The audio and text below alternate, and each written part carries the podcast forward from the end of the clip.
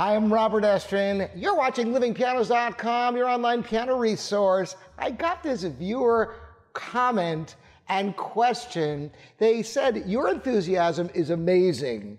How do you stay so passionate and enthusiastic? You should make a video on that. No, really.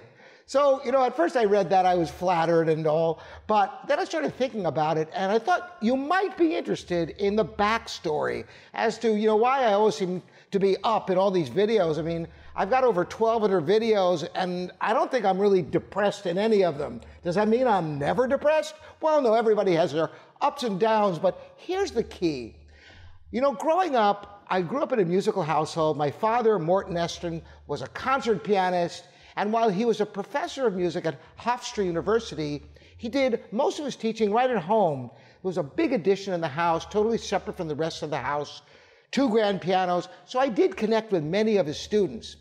But, truth be known, my friends couldn't care less about Bach and Beethoven, Mozart and Chopin. You know, that stuff was kind of like, you know, not cool, right?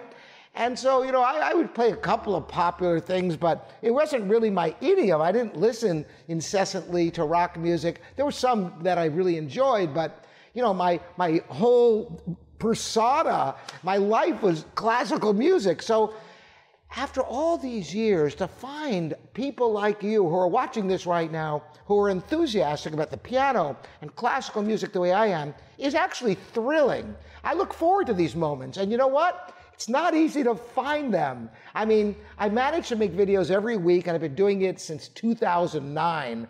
That's a long time. But even right now, I'm here in the showroom. Everything looks great, having a good time. But at the same time, our water heater went out and the basement's flooded. I'm waiting for a plumber to arrive. So, you know, it's not all as rosy as you may think. But the bottom line is this I take life at face value to a great extent. You live, you die. So you want to make something happen in between, right? So that's why I make these videos to be able to share what's important to me. And you know, it really is thrilling to have people like you watch and care about classical music and the piano in the 21st century. It's not irrelevant, is it? I'd love to hear from you and your experiences with classical music as a child and growing up do people respect you for it or do people kind of mock you for it? I wonder what experiences all of you have had being immersed in classical music, assuming you are. So you can comment on livingpianos.com and YouTube. Thanks so much for the question, and I appreciate the support from all of you subscribers out there. See you next time.